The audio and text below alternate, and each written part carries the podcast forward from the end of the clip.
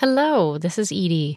Before we get started, I wanted to make sure you knew first how much we appreciate you, and that in honor of Teacher Appreciation Week, right now at Heinemann.com, you can get 15% off and free shipping on all Heinemann professional books.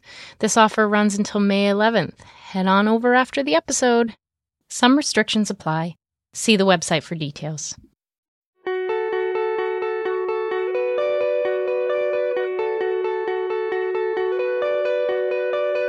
If you've been lucky enough to have a mentor in your life, you know the value of the guidance they can provide you. But what about a femtor? I'm Steph from Heinemann, and today on the podcast, we are hearing from Irene Castillon, a Heinemann Fellowship alum who currently serves as an assistant principal in San Jose, California.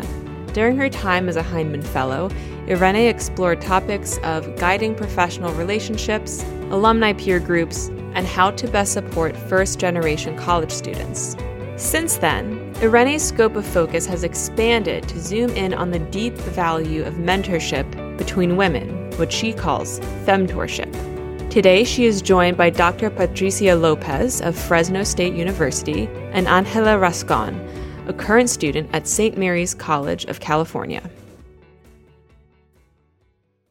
All right, let's go ahead and get started. So, first, I've been looking forward to this for a long time because I get to share space with two powerful mujeres, and it's kind of to me a connect the dot moment, right? So, Dr. Lopez is one of my femtors. Um, I had her as a professor at San Jose State University, and she really has helped me not only get through. Well, she helped me not only get through grad school, but continues to help me navigate different situations. And she's actually the one who told me about the Heinemann Fellowship that I ended up applying to and getting selected to that led me to do action research project that led me to work with Angela um, in my um, project for Heinemann. So it's really great to be able to connect the dots in this space and think about really what femtorship looks like as we think about our own connected relationships, right? And how we reflect and share that really with the world. So excited to have you both here. And thank you so much for your time, which I know is so, so limited, right? Um, so thank you for taking the time to be here. So, Dr. Lopez, my first question. Um, so, you have organized events and webinars through your work with Enseñamos en el Valle Central. And even though I'm not in the Central Valley, I've really had a chance to attend webinars. Yay, thank you, Zoom. Um, and in them, you've mentioned the word femtorship and not mentorship. So I'm wondering if you could speak a little to why femtorship, why use that word um, when thinking about relationships in like advising and guiding. Yeah, thank you for that question, Irene. You, you actually made me go back and really think about, you know, sometimes there are things that just feel so instinctual in the work that we do. And when we get asked those questions, it's an opportunity to just kind of explain. And, you know, so just really quick, the Enseñamos en el Valle Central, it's, it's a university initiative. It's an, a Hispanic Serving Institution grant, HSI grant initiative to cultivate future educators, future Latinx educators, future bilingual educators. And, you know, we know that of, of that community, a lot of them are more likely to identify as female. And so, in doing our work and creating um, just opportunity structures, right? Mentoring is a really important opportunity structure that is, you know, it's across. I mean, even when you become a professional. And so I think um, that issue of continuing to say mentorship in a space that is not only just comprised overwhelmingly of females but also involves you know men right males queer males but also feminist and feminist aspiring kind of epistemologies. And so a lot that we do is really grounded in in chicana feminists like you know black feminist um, kinds of ways of thinking and knowing and navigating these systems. So it was just a you know, one of my team members was like, we we really should think about using the concept of femtor, and I just think that it really encapsulates, you know, what's really happening, and and the fact that we are we are highly in these professions we are also highly gendered. We're racialized and we're we're definitely very gendered individuals. And so we you have to we have to acknowledge that. So long-winded Irene, but that's really you know a little bit of what brings that term and and i'm glad that it was something that resonated for you. Yeah and thank you for really bringing us back right to to the importance of our context and the importance and the power of words um, in disrupting and creating change. So thank you for that. Um, so my other question is for both you dr lopez and angela. Thinking about femtorship in your life, right? What does femtorship mean to you? And then what experiences did you have with femtorship growing up slash in schooling? So thank you, Dr. Lopez, for providing us with that like context of what femtorship means. Because truthfully, I didn't really hear about this concept until like earlier today. So now having it in you know context, I'm like, oh, okay, like I was right on it with what I was thinking. So I was thinking more of like inspiration, right? Um, and so that's what femtorship means to me. That's inspiration. And my experience with mentorship growing up and in schooling was I don't really think I ever had a mentor or someone who I thought of as a mentor, or even in education, I never really saw a teacher like me. So I grew up in Eastside San Jose. I went to school in Eastside San Jose. Yet the demographic was very much um, Latino, Vietnamese, but the teachers who were serving us did not identify with either or. It wasn't until I was 14 and um, a Mexican American history class being taught by a Mexican American teacher, Ms. Castillon. It wasn't until then where I saw like myself reflected and like those experiences being embodied by someone. They she came from a similar socioeconomic background, similar household languages. We shared languages and culture in common. And so it didn't really appear in schooling until I was in high school. Yeah, I can completely relate to that, Angela. I I grew up in the Central Valley. Um, sometimes it's a little bit just wild to think that I'm back here doing this work, essentially where I grew up. And I also didn't. Like I grew up in a predominantly, you know, Latino neighborhood and community, went to school overwhelmingly, you know, of people from, you know, mainly Mexican communities, right? We say Latino, but it was very much and continues to very much be like an overwhelming Mexican community. And and so, you know, I think back and later in graduate school, really having an analysis and tools to think about that. And you're probably spending just as much, if not more, of your time in that schooling context than you are, you know, um, even sometimes with your parents if they work. And so, not having that connection, not having those individuals. So I definitely did not have mentors within the schooling context. Um, I was very involved with the local community center. And, you know, there I did find mentors. There were, you know, it was overwhelmingly young people um, who were from the community. And so I don't know that I, I knew that they were mentoring me, but they were surely, you know, calling my parents if, if I popped off, you know, like, so they were there was some parenting right? This this concept of the village was very much alive in my in my growing up years. And so so definitely not in the schooling context but within other and i and i i deem those spaces as those are learning spaces. Those are places where we are being you know educated right? Where we are learning and fundamental like for me that was a major uh, space where I learned and became who I who I am. So yeah, so I would say more community based mentorship, Irene, more yeah, just um, just growing up and seeing that and feeling that and somehow that just kind of became natural for me too to to be that person with other with other people my family community yeah thank you both for sharing and you know thinking about learning spaces in general, right? Whether that's in a school building, whether that is at a community center, right? And really also highlighting the importance of seeing ourselves reflected in others, right? Um, I one time I texted Angela about something Dr. Lopez did for me actually. And then Angela, you want to share what you said in my text? Yes. So I said, it seems like Dr. Lopez is like who you are to me So I don't know if that makes sense, but like the relationship that me and Miss Castillon have is like the relationship that I see Miss Castillon and Dr. Lopez having. Yeah, really. And um, that, you know, representation, right? And for me, it was my second year, right, of grad school at San Jose State where I really felt that. And I went, you know, I grew up in schools where it was probably predominantly, you know, black and brown students, but didn't see that in the educators, right? Um, or in the different learning spaces that I was a part of. So thank you for that. So, yes, Dr. Lopez is my my Miss Castillon. um, so thank you for that. Um, all right, I, Dr. Lopez, I have a question, and you kind of touched about this in the last question, but I know that you mentioned thinking about being that person for others, and I know that you're extremely busy, but yet you take the time to advise and guide students. So wondering why make that time, right? And what impact do you hope to have in that role? Man, you know, to me, I just I feel a sense of obligation. Um, I'll just be honest. It's it, I really do feel this.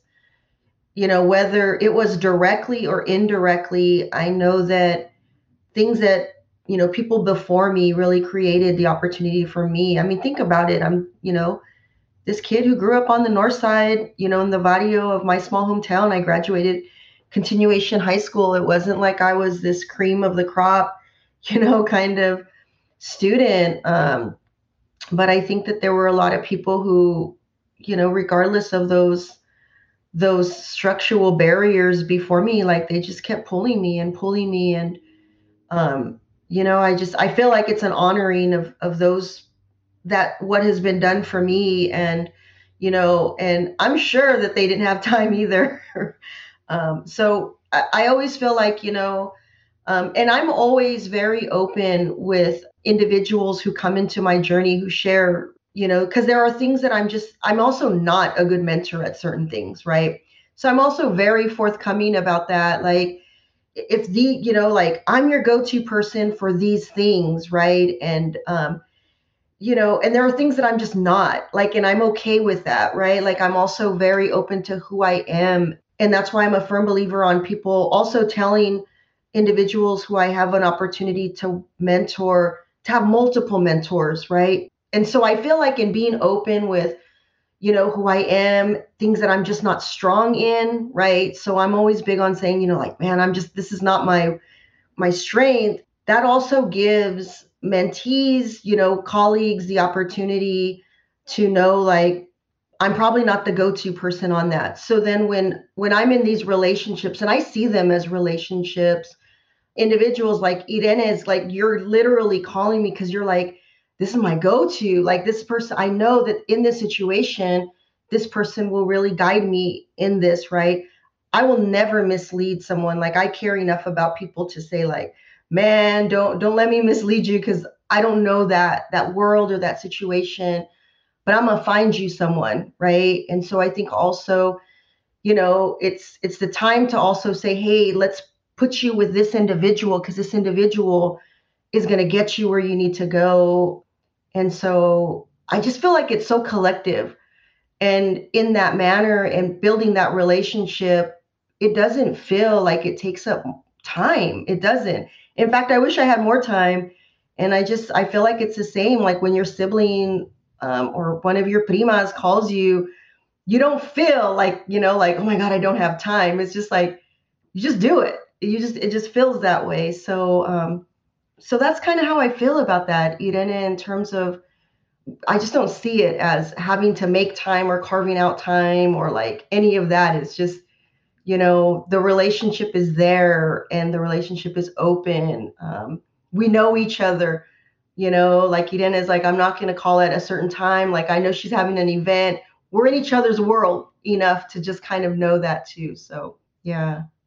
Yeah thank you for sharing and really um you know hitting on this familia right? Um that relational aspect of familia and you know you mentioned care and cariño and love right? Which you definitely infuse right? When um, we have conversations and knowing that like what you say right? And knowing that what i say to angela really comes from like this deep place of heart um, and you know soul and roots if that makes sense in terms of where we're going right um, angela what are your thoughts on that full circle kind of thing like it's exactly what we're thinking even like the even the primas part like that just literally same because I'm the first in my family to be in higher education. That's not on just completely merit based. So I've had cousins who are like scouted through sports or like through other avenues where they have someone on campus who is advocating for them, who is like, I'm on your team, like here on camp on campus.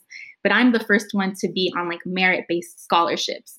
So for me, it's like navigating this space where I don't really have a coach advocating for me here, or I don't have like i am also first generation student, so I, didn't. There's you know only limited resources for first gen students. I didn't make the cut, and so it's like I don't have anyone here on campus but it's like, yeah, my primas will call and they'll be like, hey, I have an essay due at 11.59. I'm like, girl, it's 10. Like, why would you barely, like, it's 10. But, you know, I'm like, just send it, just send it.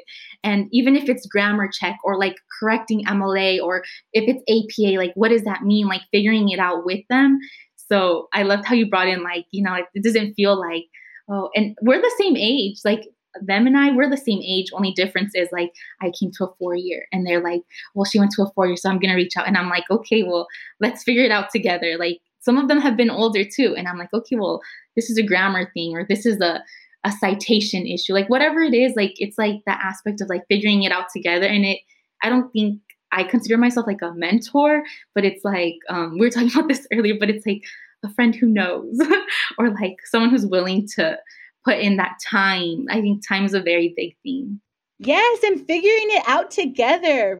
I think before I had these relationships of community, right? Specifically with other women of color, I felt like I was so alone and like it was very individual, right? And so being in this space just reminds me of the importance of the collective, right? And how that really has roots, right, in our like our indigenous roots, right, and our ancestors, and how really femtorship is also a way of bringing that back, right, and and honoring that as really a sacred space.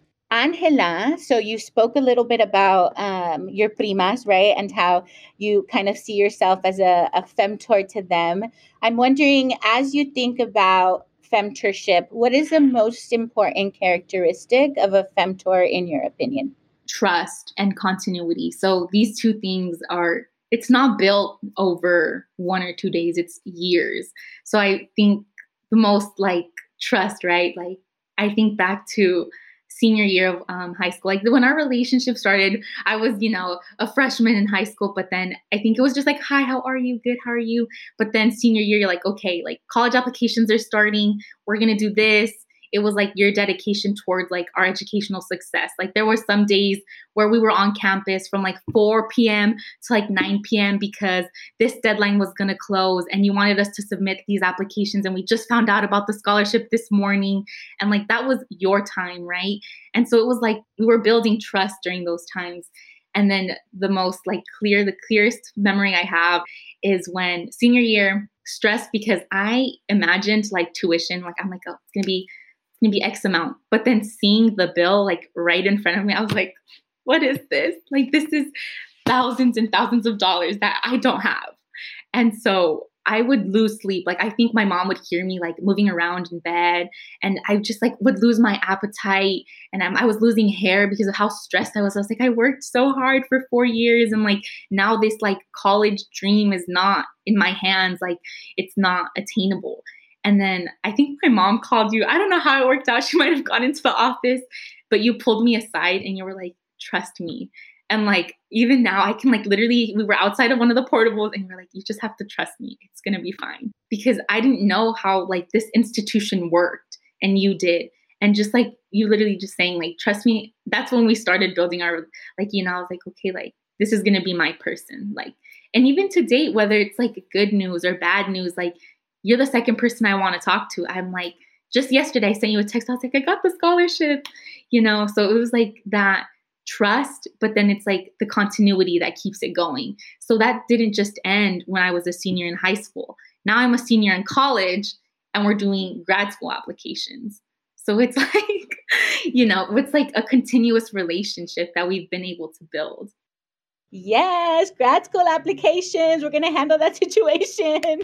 Um, yes, no, and thank you for again uh, trusting me, right? Um, and really thinking about also the family part and your mom reaching out to me right and so i think it's also getting to back to what dr lopez was saying right of really of the familial relationship and also dr lopez you said like you know your mentors called your parents right? And so having that um, almost a relationship beyond the the student right? Beyond the individual and with their community right? Um again so that that struggle is not just on one person but really looking at it as like all right how could we like as a community right figure out the situation um to get through what we got to get through super excited for you angela and so proud of you but dr lopez uh, so you mentioned a little bit about your your own identity and your own background I'm wondering how has your identity and positionality impacted your role as a femtor and the way that you advise and guide your students?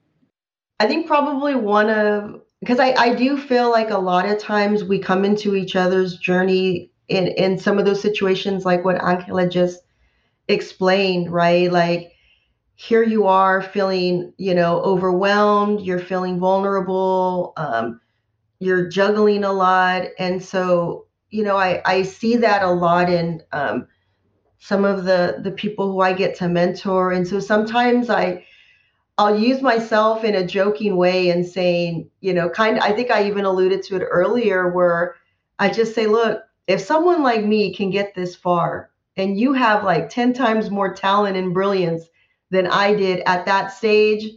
You got this right? And sometimes it's it's just it's humanizing yourself to someone who can easily be looking up to you right? So i'm very conscious of that sometimes in in my role and and you know even in in your role like we can quickly like lose sight that other individuals are looking up to us and and we have to humanize ourselves right? So so i you know i share my journey i share the things that you know and and people who were really instrumental in helping me to get through you know just like structural obstacles. And i do feel that that's also part of you know who we are as you know you you invoked right? Just our our indigenous our na- ways of knowing and, and ways of being and that humility and so, you know, I talk about it's not just identity in the sense of like nationality or, you know, like those aspects, but it's about what we're grounded in, right? And and what is it that's at our core and I can get feisty sometimes, but overwhelmingly when it comes to, you know, like I I do put humility and you know a little bit of humor in there too. Um, and you know just sharing my journey and sharing things that aren't always obvious right?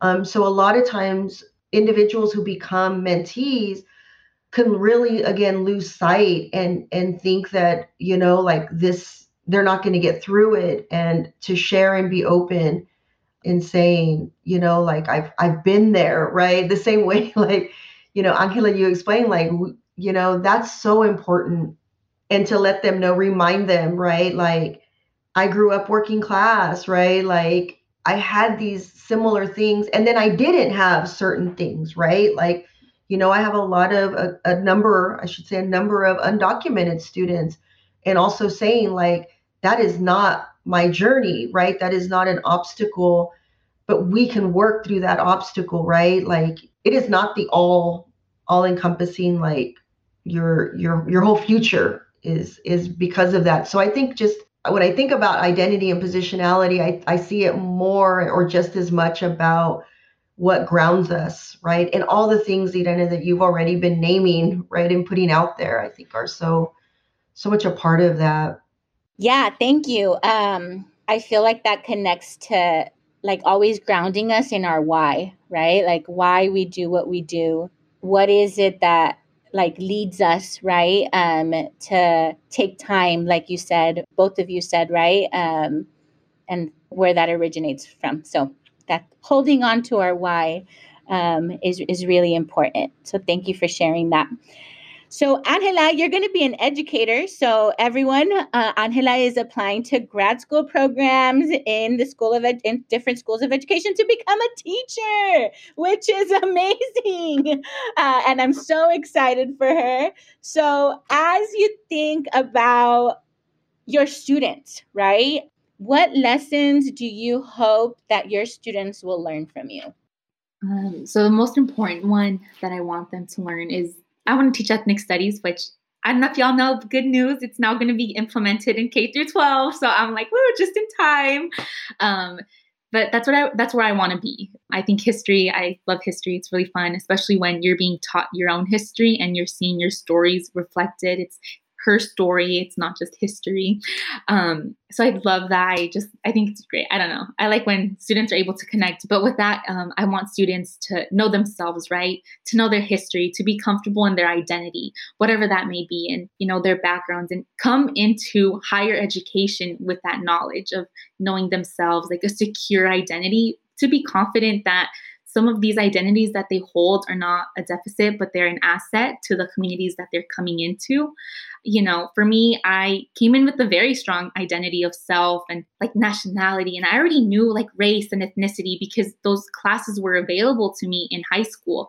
And I see like how hard it is for certain students to be in spaces where not everyone is necessarily rooting. I don't I don't say rooting for you, but you know, you're coming to higher education where people from all over the world are. We're not in our little bubble. For us, it was like East Side San Jose and like what that community looked like to coming to a private, small Catholic school with people coming from all over the world. One of the strongest things that I came in with, I know I'm Mexican American, I know I'm first generation, I know I'm Latina, I know I'm a woman. And like, this is what I knew and I was confident in. And so when I was in these classes, I'm like, you know, I'm in this ethnic studies class, and for the first time, the person next to me is learning the difference between race and ethnicity and nationality. But it's like, I already know this and I already know who I am. And so when you're reading a lot of these things that you're exposed to, you're like, I can look at this through a different lens. Like, I can use like a feminist lens to view this, or I can look at this from a different angle, you know, and it's not the ethnic studies classes necessarily that there's that identity and like that you need, but it's in other courses where you're discussing like Western literature. And it's like, okay, what does that mean to me as like in my identities? Like, how do I connect to this? Can I connect to this? And like, how do those people's opinions, how are they coming at me with my identity? Like, what does that mean? So, just like being secure and confident in who they are and knowing their history. You know, ethnic studies is such a broad thing and i want them to like you know whatever their background is like bring that culturally competent education into the classroom so that when they're leaving it they're like i know who i am. I know what these themes are and i can be critical of what i'm reading and what is being fed to me. Yes and i'm so excited for your students to to learn that right? And i i find myself uh, in our conversations angela as you're taking these ethnic studies courses right like I've learned so many lessons from you in terms of what it means to be, you know, more just, more inclusive, right? Being really mindful, right, of different aspects of my life, right? Where I need to really think critically about what it means to decolonize certain parts of my life, right? And you bring that to me. Um, and so I'm so excited for your students to have that and for your knowledge to to be shared with your classmates um, in your teacher ed program and of course your students. Dr lopez what about you? What lessons do you hope that your students learn from you? Man i think i think angela really captured a lot of it. You know for me there's there's definitely a a difference or also coming out of you know just those opportunities to to know the self right those were very important things that happened for me early on through community, right? Through being a part of a community center. And those things were happening outside of formal schooling context. And, you know, they, they were happening in our home, right? We also don't regard, you know, the pedagogies of the home as an education, right? And so for me, I'm really big on on saying those things openly with our with you know, folks that I I get to mentor because or being a femtor to somebody because it's just that's important too, right? And and those things are really important and to like deconstruct those things as well, right? There are things that are happening in community and homes. Um, you know, I'm in teacher education, and so preparing future teachers to really think about that even before they hit the classroom, right? Like, what do you know about yourself? What do you know about others? What do you know about the young people you're gonna, you know, educate? What do you really know? And so there are, there is you you reference decolonial, like it's also decolonizing of the self, and I think that that is big, supporting people to to feel comfortable and not stigmatized by that practice, right?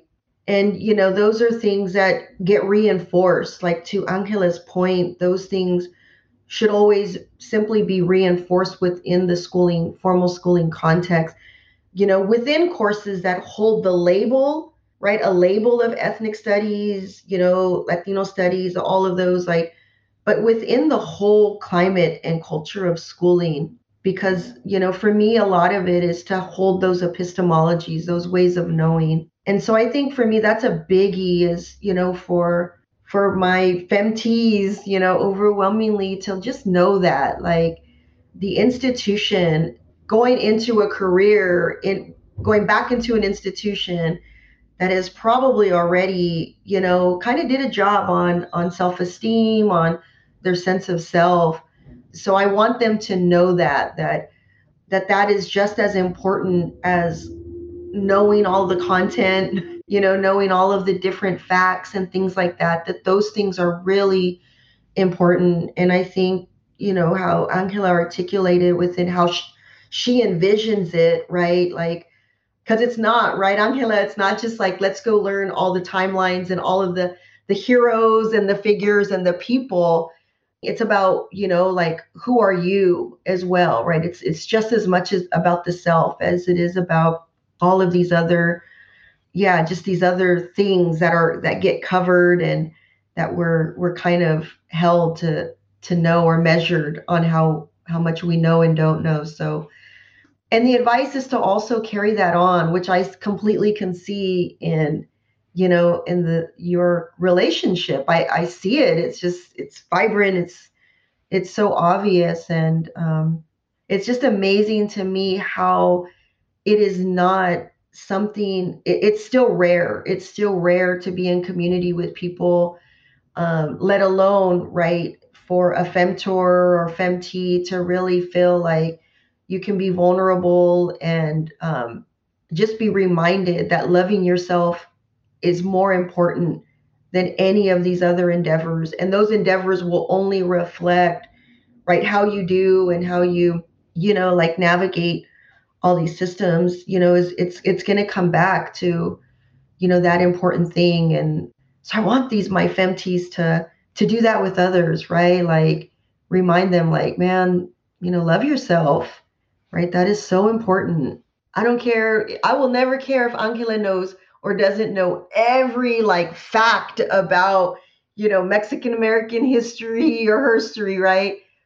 If who she is and loving herself isn't there, like that's what's going to be infectious to to her students, right? That's what that right there, that's what you're those young people are going to just latch on because they're going to see you as someone who loves yourself and then is also explore, you know, exploring these really cool things, right?